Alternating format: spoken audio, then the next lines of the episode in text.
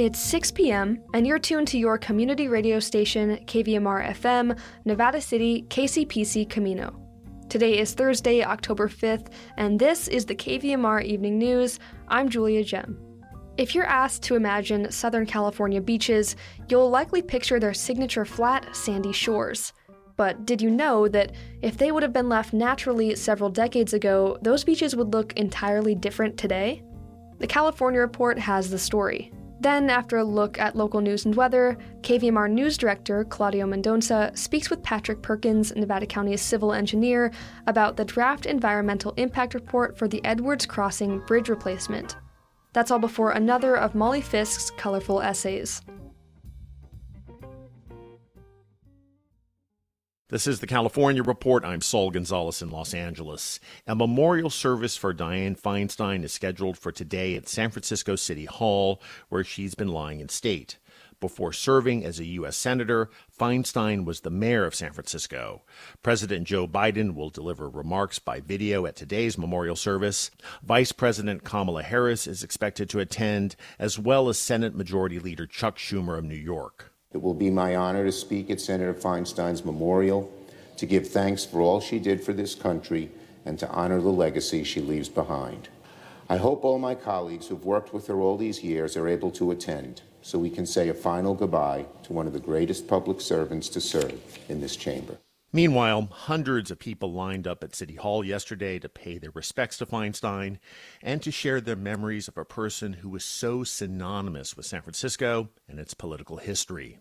I was here when she led us through so many dark times, and she was such a brilliant mayor. And for her to be our senator all these years, it's a privilege to get to be here. I just remember her long Senate career, especially her contributions to San Francisco when she was mayor in terms of gay rights, in terms of transit. A lot of it really impacts all of us, um, even in the present day. I would like my daughters to know that she was a trailblazer and that when you have tenacity, big dreams, and willingness, you can accomplish all. That was Susan Pratt, Andrew Shea, and Erica Moreno, who we spoke to as they paid their respects to the late Senator Dianne Feinstein. The woman who was sworn in this week to replace Feinstein in the Senate is Laphonza Butler. She'll represent 40 million Californians in that legislative body and confront a host of challenges facing the state and country. Butler is a longtime labor leader, political strategist, and most recently the president of Emily's List, which fights to elect women to office who support abortion rights. But as KQED's Dana Cronin reports, Butler's record is light on one major issue climate change. Laphonza Butler's appointment came as a surprise to Democratic strategist Steve Maviglio. It was totally out of the box. She was not on anybody's short list. He says that's in part because Butler has never held elected office and has virtually no experience with climate policy. You know, the governor did not appoint somebody who has a long track record on those issues. And I think that raises some questions in the community. California, with Newsom at its helm, is one of the most progressive states when it comes to climate legislation, having felt the compounding impacts of extreme wildfires, floods, drought, and rising sea levels. Here's Newsom speaking a couple weeks ago at NYC Climate Week. The future happens in California first. First cap and trade program in the nation. The first state to address the issue of tailpipe emissions. A few years ago, I required every car sold in the state of California will be an alternative alternative fuel car by 2035. It's the first time we had done that.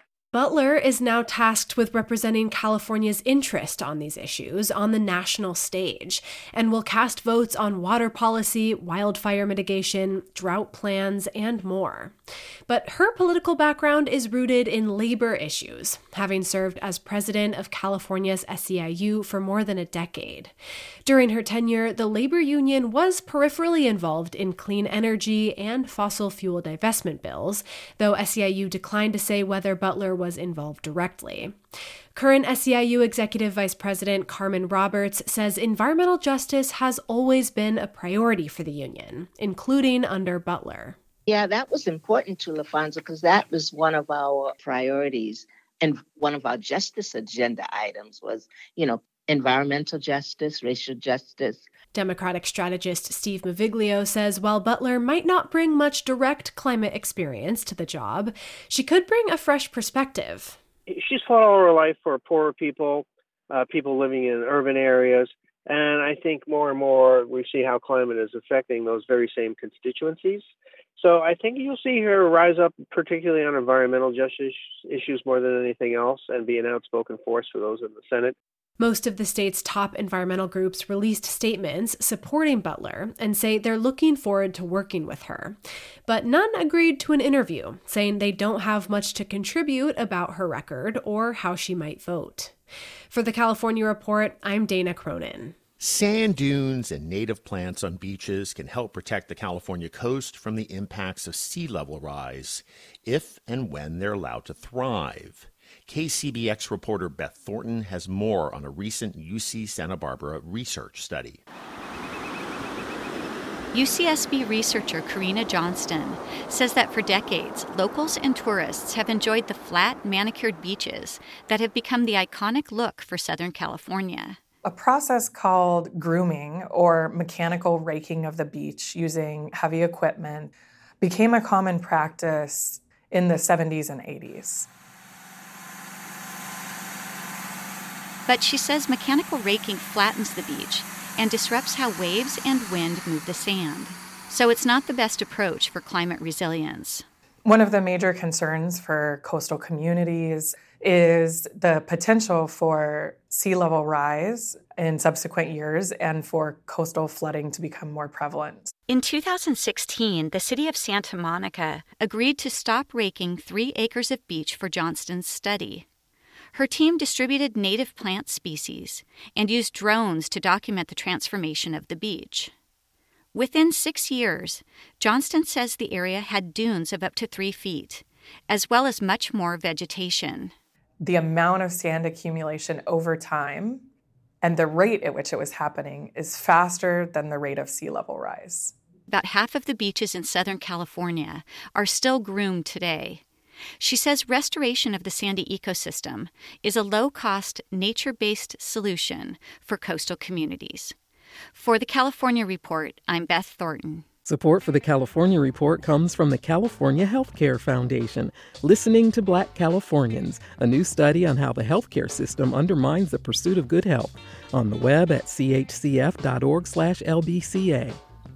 Paint Care now, with more than 850 drop off sites in California where households and businesses can recycle their leftover paint. More at paintcare.org. And Eric and Wendy Schmidt, whose philanthropy includes Schmidt Ocean Institute, advancing the frontiers of ocean science, exploration, and discovery on the web at schmidtocean.org. And that is this edition of the California Report for Thursday, October 5th. We're a production of KQED Public Radio. I'm your host, Saul Gonzalez in Los Angeles. As always, thanks for listening and have a great day. In regional news, some elementary school children in Nevada County will soon be enjoying home style meals cooked from fresh ingredients as the Grass Valley School District, or GVSD, moves toward its food service goals. GVSD's superintendent, Andrew Withers, said, quote, We are trying to move away from everything being frozen. Everything is made and processed somewhere else. We're moving toward actually cooking and serving meals like what you would serve in your kitchen. Three of the board trustees at the Grass Valley School District toured the newly purchased 4,864 square foot property located at 972 Golden Gate Terrace in Grass Valley earlier this week. According to Withers, the current GVSD central kitchen facility is leased, and its size and scale don't allow GVSD to vend, cook, and serve at least not in the way that's in line with the vision of the County Food Service Joint Powers Authority, or JPA. A JPA is defined as two or more public entities that are able to operate collectively, and according to California Education Code, the sole function of the JPA is to provide school food services. The school district began searching for a new central kitchen facility during the 2022 2023 school year. The challenge has been finding something that could fit within their budget but the district isn't asking for any money to make this project happen. The ultimate goal is to bring fresh food to children across the county and migrate away from prepackaged meals. At the end of the day, the total cost of the purchase and renovation is in the $1.2 million range. That's all according to YubaNet. A press release announced today that Plumas National Forest firefighters are preparing to start their fall prescribed burning as soon as this week, as long as conditions allow it. Plans are for a mix of underburning and pile burning projects on each of the ranger districts so long as weather permits it. Firefighters hope to accomplish progress in the following areas. Number one, the Beckwourth Ranger District, Big Hill Underburn in the Sloat and Cromberg area, Lakes Basin Piles, Frenchman Lake Piles. Number two, the Feather River Ranger District, piles in the Little Grass Valley Reservoir and the Valley Creek areas, Challenge Underburn and piles in the Challenge area, Berry Creek piles near the community of Berry Creek, Oro Quincy Highway piles along the Oro Quincy Highway, Concow Magalia piles around the communities of Concow and Magalia, Feather Falls piles near Feather Falls. And the Mount Hough Ranger District, Butterfly Valley Underburn in Butterfly Valley near Quincy, Spanish Ranch Underburn near Quincy, and those are alongside multiple pile burning projects across the district as they're accessible and as conditions allow. Pile burning may even continue through winter, depending on accessibility, weather conditions, and firefighter availability. On the topic, Forest Fuels Officer Ryan Bower said the following We had a late but long spring prescribed burning season. After a relatively mild summer, we're looking forward to getting started on fall prescribed burning and making progress on critical fuel reduction work throughout the forest. Public and firefighter safety is our highest priority while conducting prescribed burning and fuel reduction work on the Plumas National Forest. We appreciate the cooperation and understanding of area residents and visitors while we're doing this work to help protect our communities in and around the forest. Prescribed burning takes place when several factors, including fuel moisture, temperature, wind direction and speed, humidity levels, and other measures, are within the range of prescription. Coordination with area air resource agencies also occurs before operations begin. Smoke from both underburn and pile burning implementation is expected to be visible but not have significant long term impacts to local communities. There may be reduced visibility on area roads during operations, as well as during evening and early morning hours when smoke tends to settle in lower areas. There will also be increased firefighting equipment traffic in the area, particularly in morning and evening hours. Information will be shared ahead of, during, and following prescribed burning operations on the Forest Facebook page at www.facebook.com slash usfsplumas. Turning now to a look at the regional weather forecast from the National Weather Service.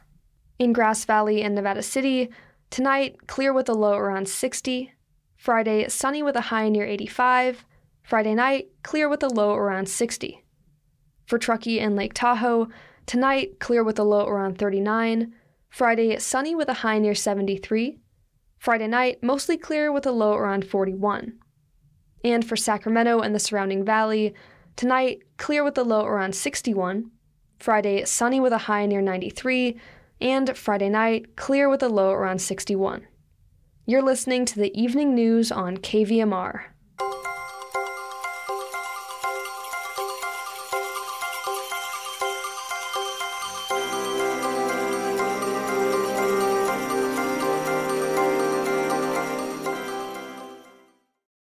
Currently, in the event of an emergency situation, Nevada County's emergency vehicles are unable to cross Edwards Crossing.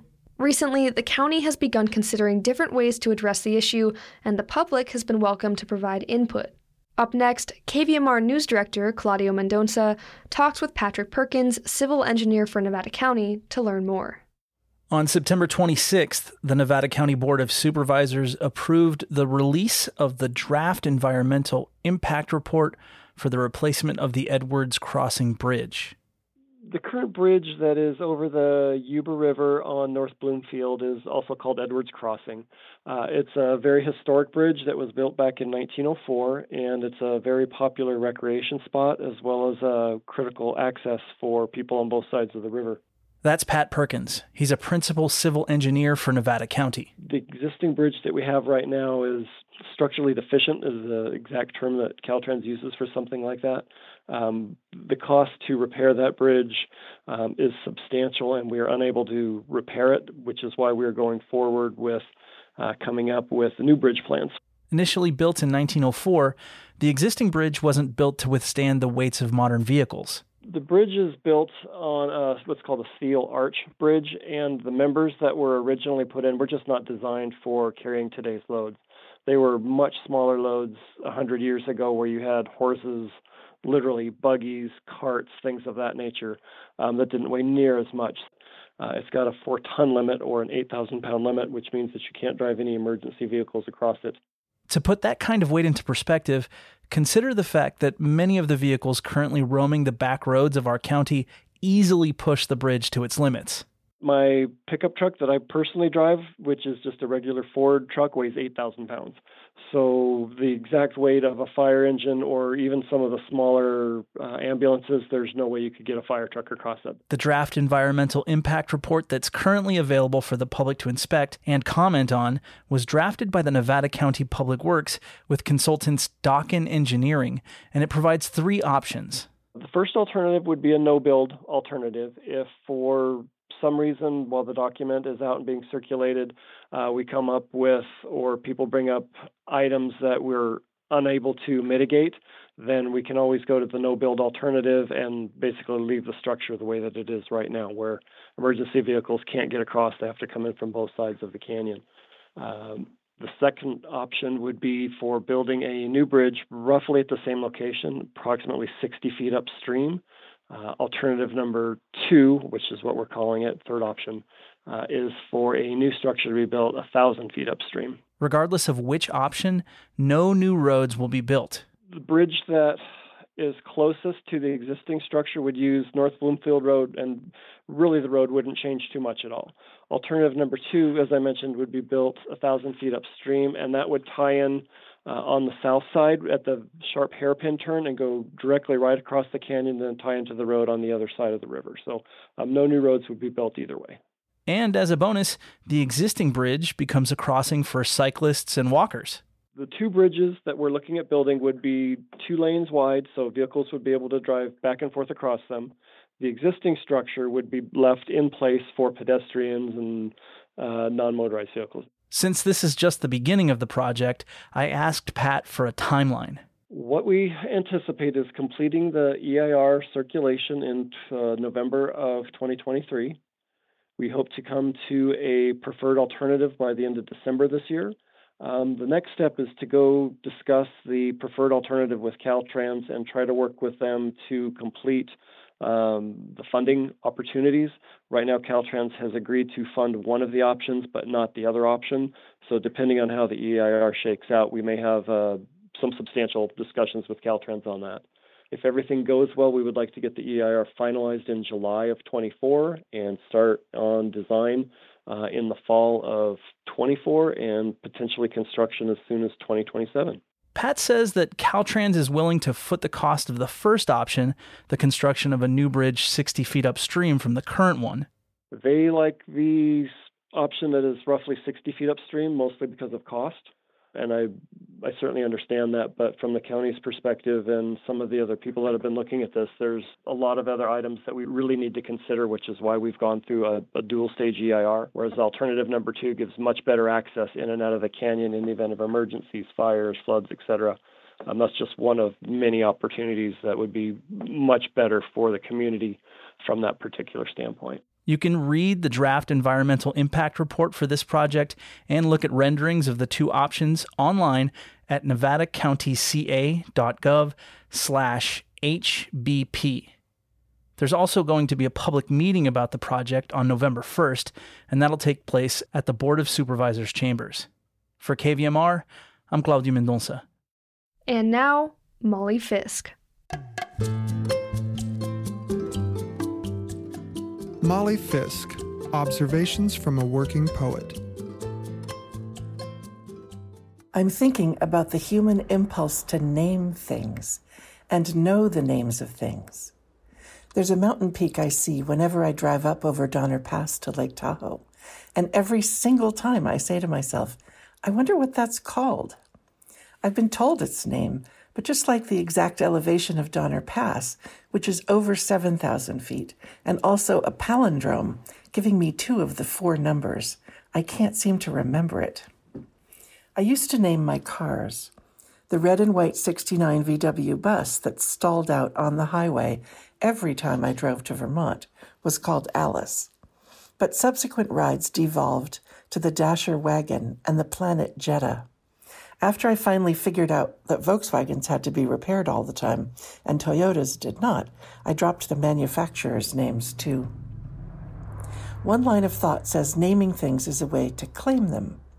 If you call it Castle Peak instead of Third Mountain on the left, you're more involved. And of course, if you name it after yourself or your favorite president, there's an assumption of possession. The land I live on, which is mostly owned by Bank of America, is unceded by the local native Nisenan tribe. I refer to it as the poem farm with mixed feelings, thinking I should learn the Nisenan name and also maybe give it back to them. Robert Hass, a poet I love, once wrote, Of all the laws that bind us to the past, the names of things are stubbornest. I can still remember how proud I was of learning to spell our street name when I was a kid, Divisadero. Between that and San Francisco, I felt glad to be from where I was from, so I knew how to spell those hard words early on. I thought it gave me an advantage in facing other life difficulties. Mind you, I was six. When I hear the street on the news, I can see it a silver ribbon extending from the bay all the way to Market Street. It is mine, the way the whole city is mine, 58 years after we moved the way California remained mine when I lived in Boston, Norway, and Chicago. But it's not that I own these places, it's that I belong to them. They own me, if you will. My skin wakes up in a primal way at the smell of eucalyptus cloaked in fog, or the cable car's chime, even in a stupid TV ad. Every lighthouse is the Alcatraz light hitting my bedroom window. As I write this, I can feel language receding and my senses coming forward. The names are meaningful to me, but it's the sensory response to where I am that carries real power. Because we're animals in the end. We managed without words for a long time, and that memory lives in our cells. The names of things may be stubbornest, as Hass says, but what we experience is most essential. Salt air, the sun on our faces, and the cries of whatever those birds are, the ones we don't know the names of, right where we're standing.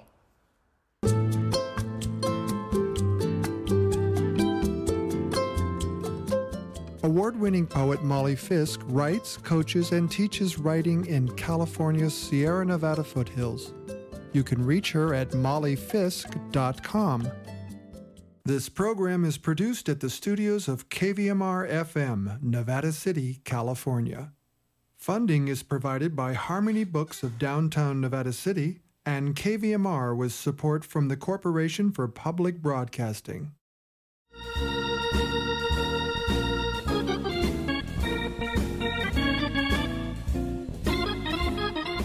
That's our newscast for this Thursday, October 5th. Head over to our website, kvmr.org, or subscribe to the KVMR News Podcast to hear more.